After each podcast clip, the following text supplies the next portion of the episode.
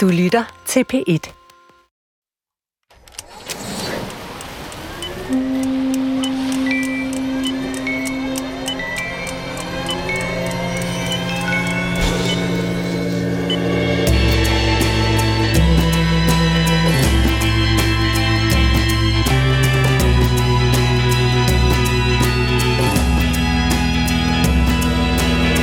Næste afsnit af radiofortællingen Den Hvide Boks er Maria i fuld gang med at finde ud af, hvem hendes far er. Eller rettere, Maria er i fuld gang med at undersøge de sider af faren, som han har valgt ud og lagt i en stor hvid boks, inden han døde. Hvad faren måske ikke lige havde regnet med, var, at boksen skulle føre Maria til et møde med hans ungdomskæreste, Solvej, hvis fortælling Maria nu her i andet afsnit tilbringer timer med at lytte på inden hun søger videre ned i stadig nye lag af den hvide boks. Alt sammen tilrettelagt af Anne-Katrine Skjoldborg og undertegnet. Jeg hedder Torben Brandt. Lyt med her på andet og sidste afsnit af Den Hvide Boks.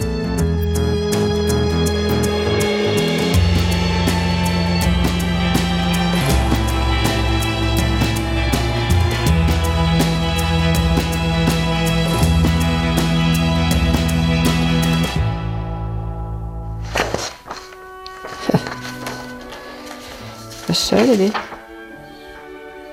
Der bliver søgt videre i den hvide boks. Nu også for en stund sammen med den solvej, faren skriver om i sin tømmermændstekst. Er det en invitation Solvej, som uden forbehold sagde ja til at fortælle Maria om sin livs lange relation til faren. Det er gamle skolebilleder fra øh, realklassen. Det var der på det tidspunkt, jeg mødte. Der så han, ja, der så han sådan ud. Der står han der. Meget charmerende mand. Meget charmerende mand. Og havde sådan lidt højt hår.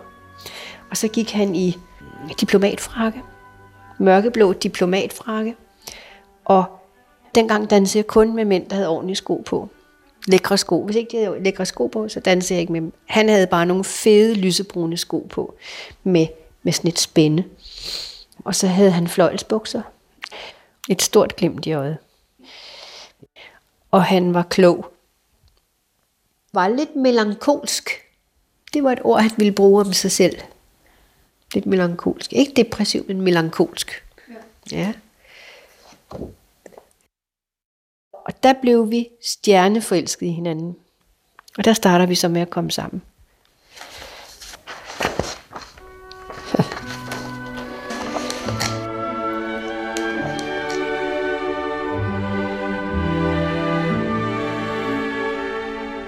Og imens Solvej søger videre, vandrer Marias tanker tilbage til dagene på Rigshospitalet, efter at faren er vågnet op af sin koma.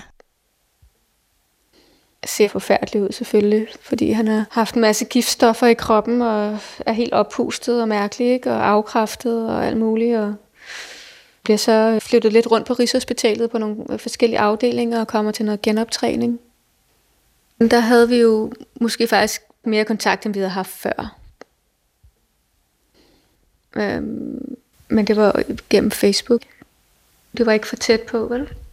Det var noget, man sådan lige kunne overskue. Ja. Og øh, når han så bliver udskrevet en gang, så, så ser jeg ham ikke rigtig derefter egentlig.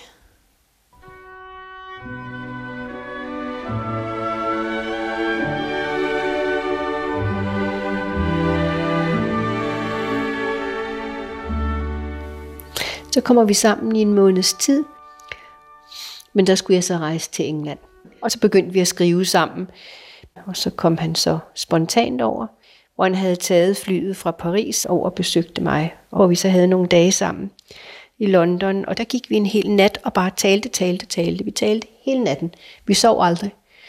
Vi var helt på bølgelængde. Om alt mellem himmel og jord kunne vi tale om. Vi talte meget kirkegård. Og øh, vi, vi havde noget sammen, når vi var sammen, var vi, var vi et. Det var vi. Den gode tid der, hvor vi lærte hinanden at kende, der var vi et. Og øh, der var sådan musik imellem os. Det poetiske, det musiske.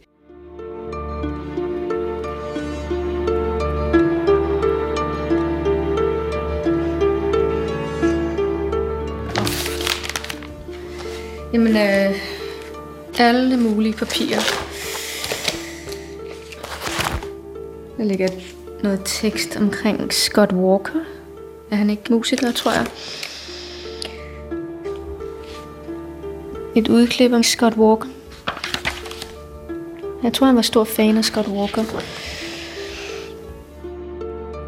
Da vi var øh, lige lært hinanden at kende, der, øh, der lyttede vi til Scott Walker sammen, og vi lyttede til teksterne, og vi levede os ind i det, og, og øh, den der fordybelse i musikken og i livet og i drømmene og altså kunstnerisk poetisk kan man sige, ikke? Filosofisk, ja. Det var jo det var jo noget der rakte ud over hvad en almindelig teenager gør på det tidspunkt der. When I look back on all I've seen, what I've become, and might have been. Vi gik hele natten rundt i London, og så var vi så kærester, da jeg kom hjem.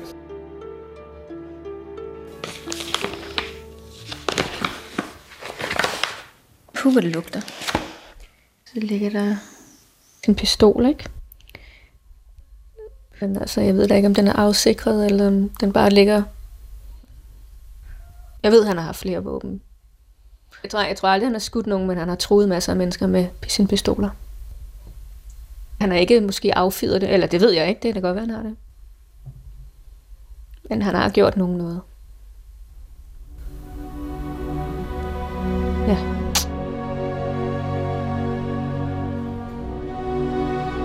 Ja, der kommer stadig nye sider af Marias far op af den hvide boks. Og i den anden ende af byen kæmper Anton stadig for at finde noget af interesse på farens harddisk. Hvilket dog ikke har lagt en dæmper på hans nysgerrighed. Jeg prøver lige, jeg skal lige, jeg skal lige have øh, genstartet den her computer.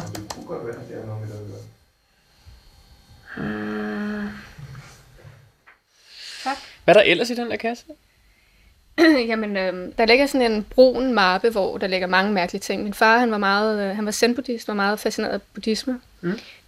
Så det er også en lidt spændende connection, jeg har med ham på en eller anden måde. Men jeg har fandt også en, øh, en revolver. Okay. meget kontrastfuld øh, menneske. Har... en skydegal zen-buddhist. ja. Fedt. ja. Øhm, nå, men så ligger der også noget sådan lidt, når han har skrevet om en tekst på 10 sider eller sådan noget, hvor han er sådan meget øh, filosofisk og skriver en masse eksistentielle ting og sådan, ikke? Mm. Ja. Det skete jo nok med mig, at jeg for rundt og spillede en masse roller, helt ureflekteret. Jeg dyrkede min have. Nu er alting ukendt, utydeligt og fremmed. Jeg er hjemløs i en verden uden mening eller hensigt. Hvad mere fristende end at vælge en ny rolle, nu hvor det er svært at holde panikken væk, eller lade panikken råde? Nej, jeg må holde fast. Ved hvad? Hvad fanden skal jeg gøre? Jeg kommer ikke ud af stedet. Jeg står jo stille i luften og vibrerer. Og så gik der ikke ret lang tid, så inviterede øh, han mig ind på øh, noget, der hed Frascati på Rådhuspladsen på Hakkebøf for vi skulle ringforlås. Han var meget spontan og meget øh, impulsiv. I London, der var han faldet på knæ og spurgte, om jeg ville giftes med ham. Jeg skulle lige forlås først. Så vi købte nogle ringe på Oxford, så jeg ved ikke, hvordan vi kunne nå alt det der, men vi fik købt nogle ringe, guldringe. Dem havde han med hjem. Plus, han også bestilte et fantastisk jakkesæt med vest, og så med en øh, hvid skjorte med sådan noget kalvekrøs, noget lyseblåt kalvekrøs. Så da vi skulle ringforlås, så mødte han op i det der tøj. Og jeg havde en lang sort kjole på. Og så gik vi ellers ind, 17-18 år, ind på Fraskati, spiste hakkebøf og blev ringforlået. Meget romantisk. Og vidste lige, hvad der skulle til.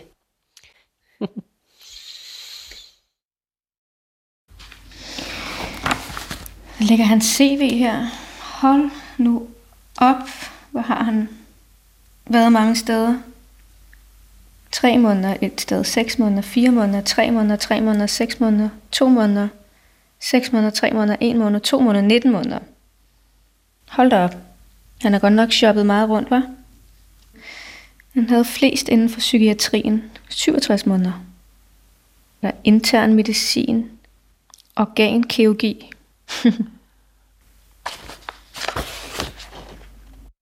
Og da vi så flyttede sammen, og vi fik barn tidligt, øh, jeg var jo dedikeret til at, at ligesom leve et mere hjemmeliv, men han skulle ud og gå i biffen med sine venner. Og der gik det galt, fordi han kom ikke hjem der kunne han komme hjem ud på natten. Det var ikke bare at gå i biffen. Så opdagede jeg, at han så var gået ind på et eller andet diskotek og havde danset. Det blev jeg jo rivende jaloux over. Og så startede mistilliden og jalousien. Han har været ung og, og umoden, var ikke klar til at få et barn og tage det ansvar. Og noget troløs. Egentlig ikke fordi han ville være det, og jeg ved heller ikke, hvor meget han førte ud i livet, men der blev det så kombineret med hans alkoholmisbrug, som startede meget tidligt. Så kunne han ikke sætte proppen på. Det var ikke fordi han ville det, men det var det, der kom til at styre ham. Og kom også til at ødelægge meget for ham i livet. Og så valgte jeg ret hurtigt, det vil jeg ikke være med til. Jeg valgte, at jeg ikke ville leve med ham. Ikke leve med, at han ikke kunne sætte proppen på, og jeg ville ikke leve med en mand, jeg ikke kunne stole på. Og der var han dybt, dybt, dybt ulykkelig. Meget, meget, meget ulykkelig og rendte mig på dørene ustandsligt, fordi han ikke kunne forstå, at vi ikke skulle være sammen mere. Ja.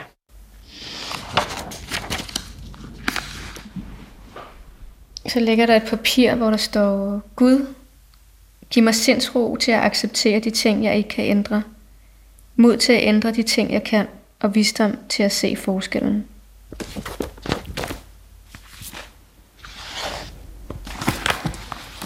AA. Anonyme alkoholikere. De bruger ret meget det der citat.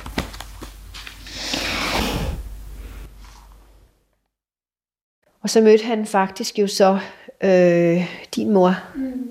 Maria. Mm. Der fik jeg faktisk lidt af et chok. Okay. Nu har han fundet seriøs og skulle giftes, og at det var jo typisk alt eller intet. All or nothing. Sådan meget dramatisk leven ind i alle følelserne. Sådan lidt en drømmer også. Ja. Og der har han så mødt din mor. Og hun blev lidt en... Øh, hun blev lidt en trussel. Fordi nu skulle han pludselig realisere hele det liv, som jeg ikke fik med ham.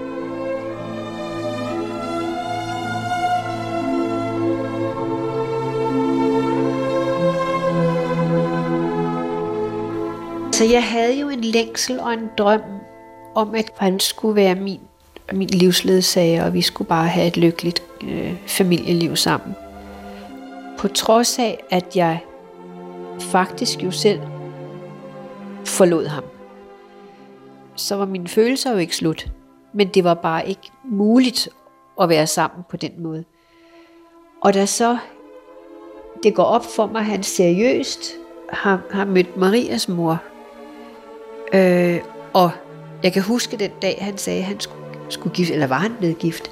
Jeg fik simpelthen chok. Jeg sad bare og kiggede ud i luften. Så det var jo en drøm, der bristede for mig.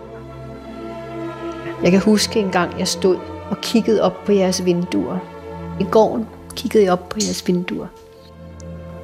Jeg kan huske, at han sendte et julekort, hvor du sidder på et øh, puslebord som baby, og der med en nissehue på. Og det var bare, det var bare så svært at holde ud.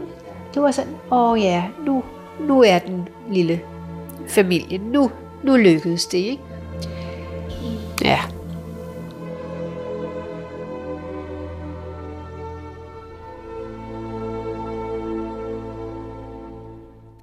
Jeg kan lige prøve at vende båndet om.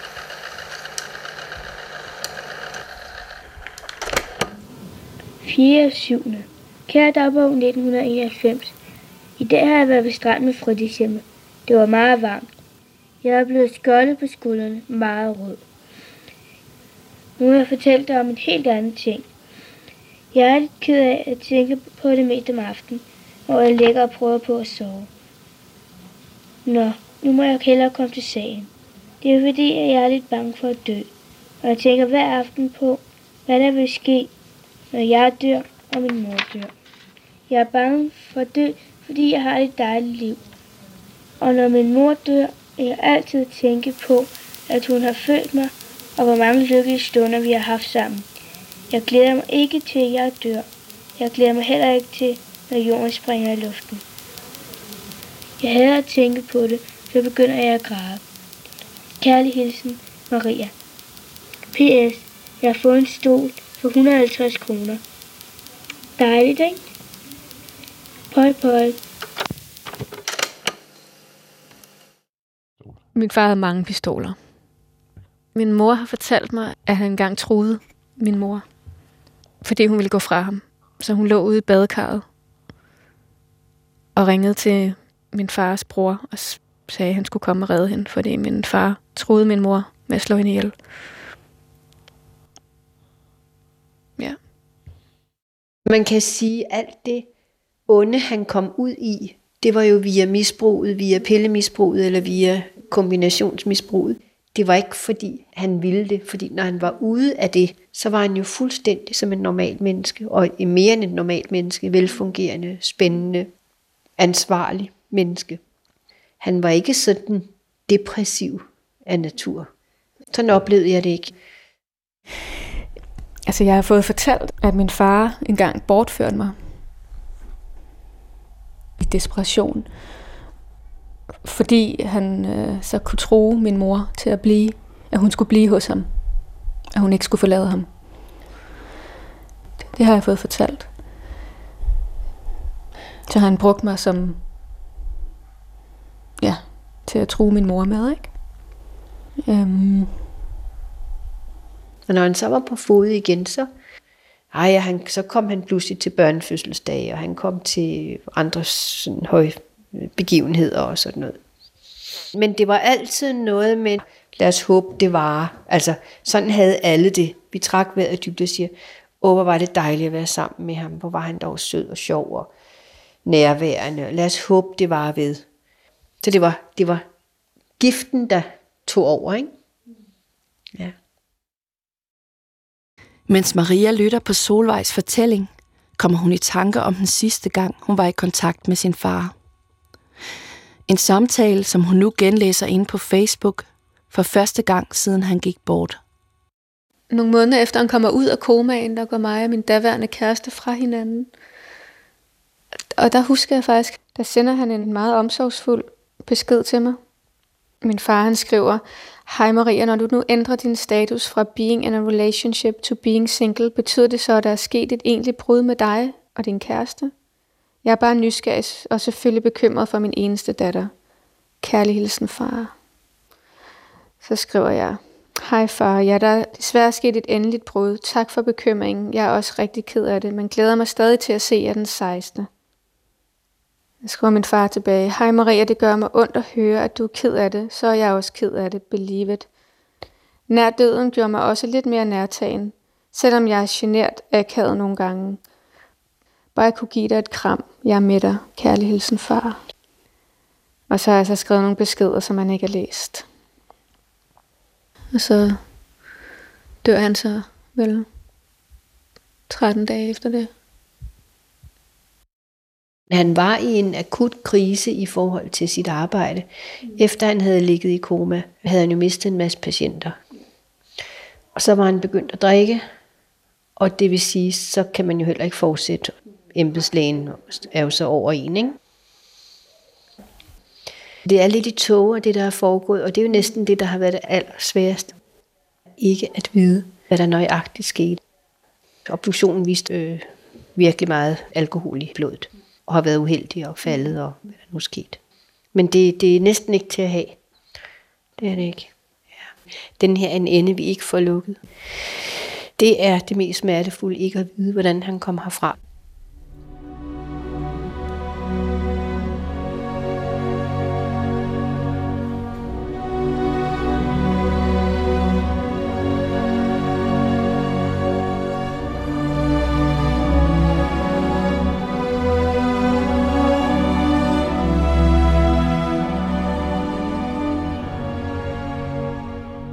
Antons undersøgelse af harddisken er ved at være slut, og håbet om at finde noget af interesse svinder ind.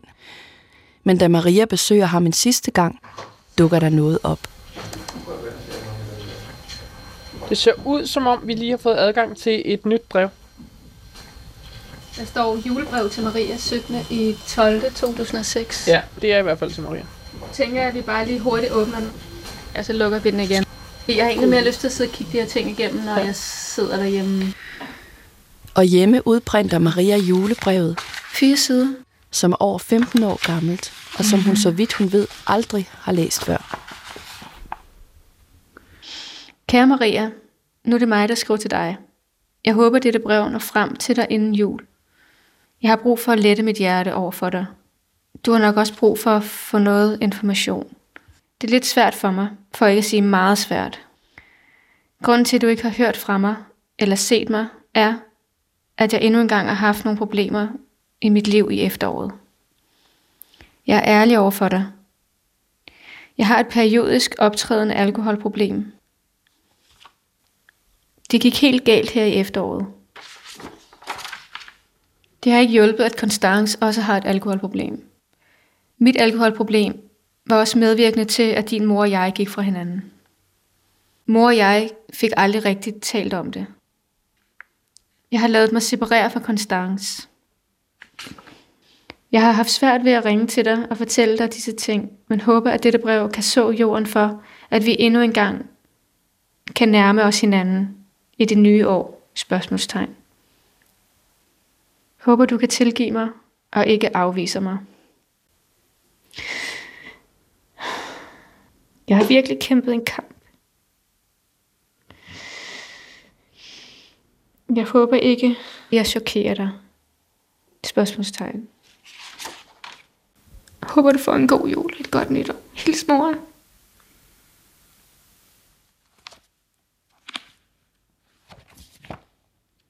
Maria er nået til bunds i den hvide boks. Men hun er næppe nået til bunds i sin fars liv. Og kommer det vel aldrig. Men nok til, at der er blevet plads til den forsoning og tilgivelse, hun søgte efter. For at kunne komme videre i sit eget liv. Og nu, i lyset fra Solvejs fortælling.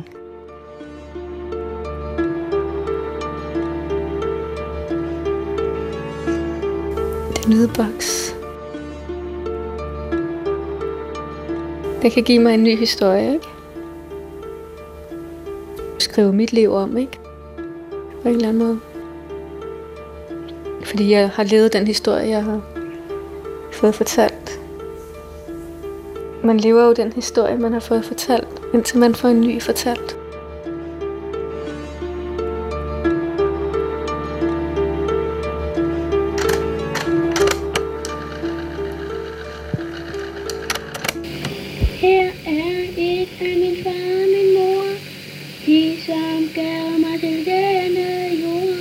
Kærlighed, kys og en med jasmin, altid så skinner sødeste min.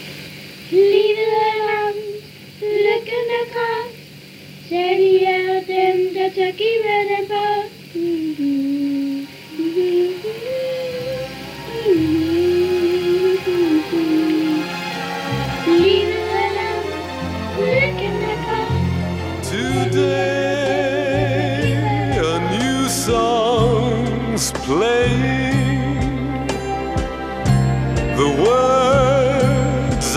simply saying, From now, I'll be the me I never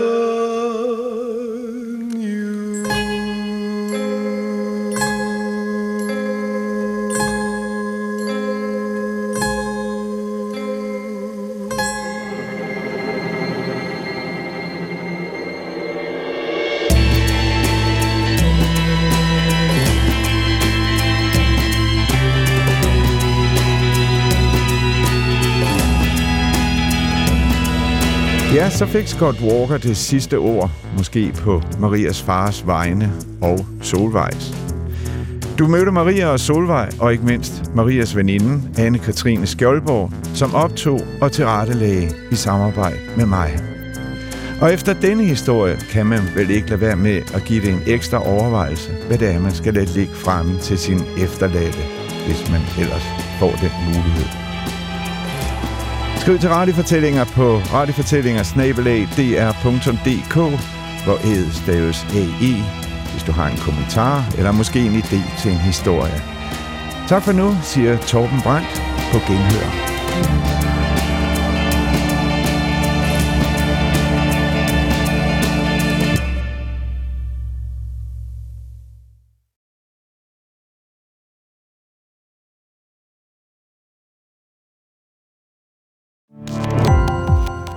Gå på opdagelse i alle DR's podcast og radioprogrammer. I appen DR Lyd.